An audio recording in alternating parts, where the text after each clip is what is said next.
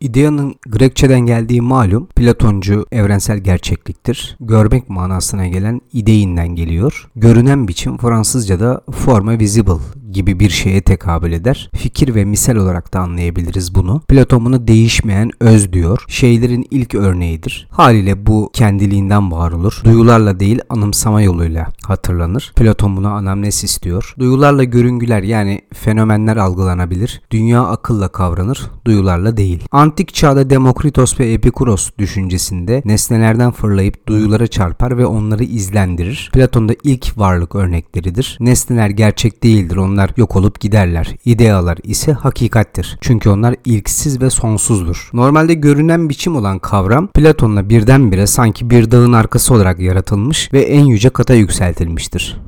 İdea, idealizm olarak felsefe tarihindeki en büyük yanılgılardan biridir. Çünkü maddesel olmayana değer vermeme konusunda ölçüyü kaçırmışlardır. Bir diyalektikçi idealizmi tımarhaneden çıkmış olmakla suçlar. Lenin mesela onun tek yanlı olduğunu, kalıplaşmış ya donmuş olduğunu söyler. Öznelci olmakla suçlar. Ona göre bu öznel bir körlüktür. Böyle devlet adamlarına idealist denmesine rağmen bu böyledir. Tabi Lenin'le Stalin'i aynı yere koymuyorum. Bizdeki düşünceye bakarsak yani düşünce kavramına bakarsak daha daha değişik sonuçlar elde ederiz. Kavram olarak düşünceden bahsediyorum. Düş kökü pek çok şey anlatır. İde görüleni anlatmak olarak kullanılmış. Wait kökünden geliyor Sanskritçe'de.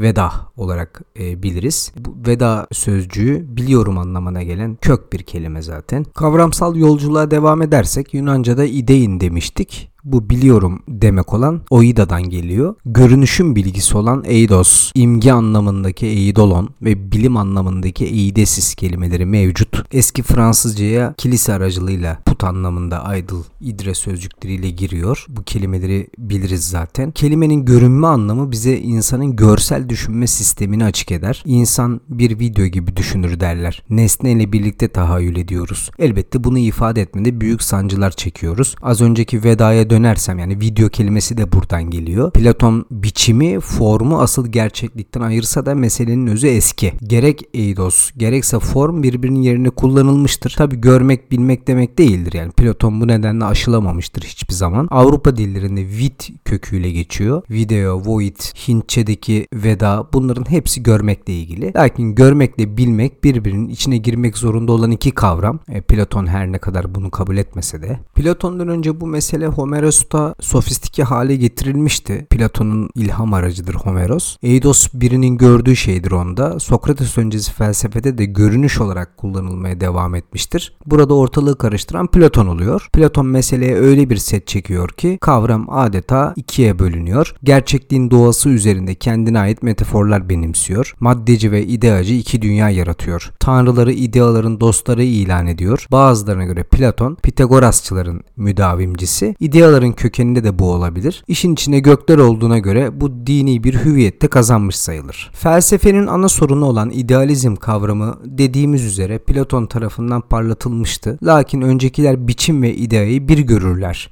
Platon duyularla algılanan şeyleri gerçekten saymadığı gibi onu aynı zamanda aşağılamıştır da. Bunu sanatı açıklarken de görüyoruz. O görünmeyen şeyin, bölünemez şeyin yani akılla kavranının asıl hakikat olduğunda ısrarcıdır. Sofistler bunun tam karşısında yer aldılar mesela. Pitagoras görünen ile ger- e, gerçekliği birbirinden ayırmış gibi davranır ama Protagoras mesela görünenle gerçekliği özdeşleştirmiştir. Platon'a göre duyum bize bir şey vermede eksiktir. Bir ağacı algıladığımda mesela ondan edindiğimiz bilgi neydi? Uzunluğu, genişliği, dalları, yaprakları yani kavramlarıdır. Onlar bize algı yoluyla ağaçtan gelmez. Tersine biz onları akıl yoluyla ağaca yollarız. Kavramlar algılanmaz. Onlar aklın ürünü olarak hatırlanırlar. Anamnesis demiştik işin başında. Bir şeyi bireysel olarak varlaştıran şey evrensel olan idealardır evrensel ağaç ortak bir idea, o bir tümeldir. Asıl gerçek daha doğrusu hakikat var olmayandadır. Bu felsefe tarihine öyle bir çentik atmıştır ki hala onun etkisi altındayız. Gerçekten de dinleri incelerseniz ya da sanatın biçimlerini, sinemanın felsefesini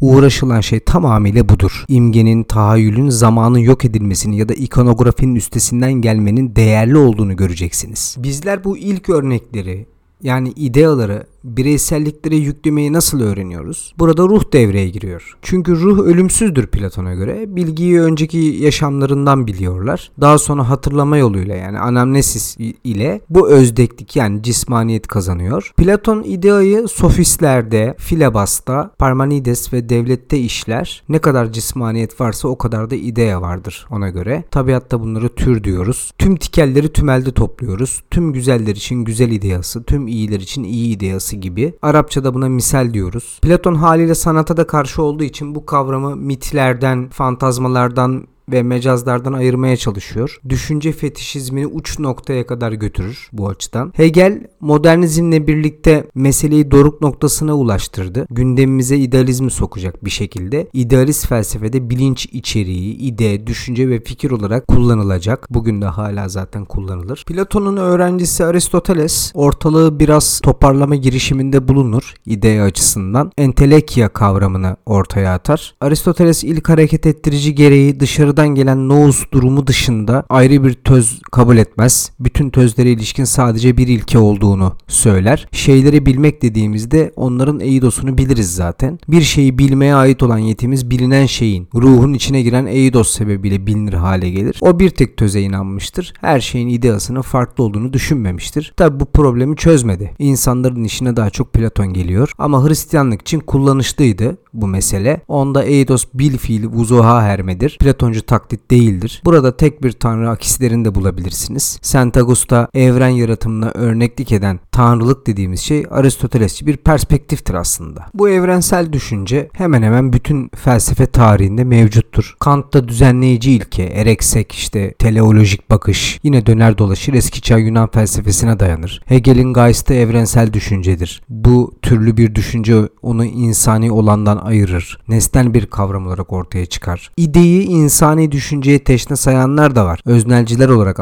anlayabiliriz onları. Descartes, Descartes'in kartezyen düşüncesi, Berkeley'de, Hume'da var bunlar. Platon'un anamnesis kavramı onu anmadan geçmeyelim. Anımsamak ve hatırlamak demektir. Zamana bağlı bir şey bu ama. Zamana içkin bir şeydir. Anda oluyor çünkü. Platon'un burada yine Pitagorasçı gibi konuştuğunu söyleyebiliriz. Çünkü idealar nasıl husule gelecek? Bu bir problem. Çünkü duyulara güvenmiyoruz. Yani doksalara itimat etmiyoruz. Görüşlere itimat etmiyoruz. Duyuların algılamadığı bilgi bu aslında. Ruhun önceden var olduğunu kanıtlıyor aslında bu. Bunu doğum öncesine götürmek durumundayız. Yani bir nevi emanet olarak nesilden nesile aktarılıyor bu. Adem'in emanetini düşünelim mesela İslam düşüncesinde. Bu kavram psikoloji tarihine geri çağırma, anamnese olarak kullanıldı. Descartes'in idea adventitae dediği şey dışarıdan gelen düşüncedir değildir. Descartes buna güvenmez. Onu saptıran cin düşüncesi bunu örnekler. Meditasyonlarda falan bunların örnekleri var. Doğuştan gelen düşünce ise fıtratın getirdiği yetenektir. Buna idea innetae diyor. Düşünüyor oluşundan şüphe duymamasını buna bağlayabiliriz. Şüphe duymasından şüphe etmiyor çünkü. Spinoza cismin affectionlarının yani duygulanımlarının düşüncesi diyor buna. Idea affectionum corporis diyor. Düşüncenin konusu nesne. Nesnenin düşüncesi olmaz. Kendi kendisinin düşüncesi olması için bile cismin düşüncesi olmalı. Bu maddeci bir görüş olarak kabul edilir. Yani böyle düşünmek zorunda değiliz ama işin sonunda şöyle bir şey diyelim. Herkes çoğu zaman Platoncudur. Platoncu olarak yaşar. Kendisini Aristotelesçi olarak eğitmeye çalışır. Ama Platon bir yerlerden baskın bir düşünce olarak buna engel olur.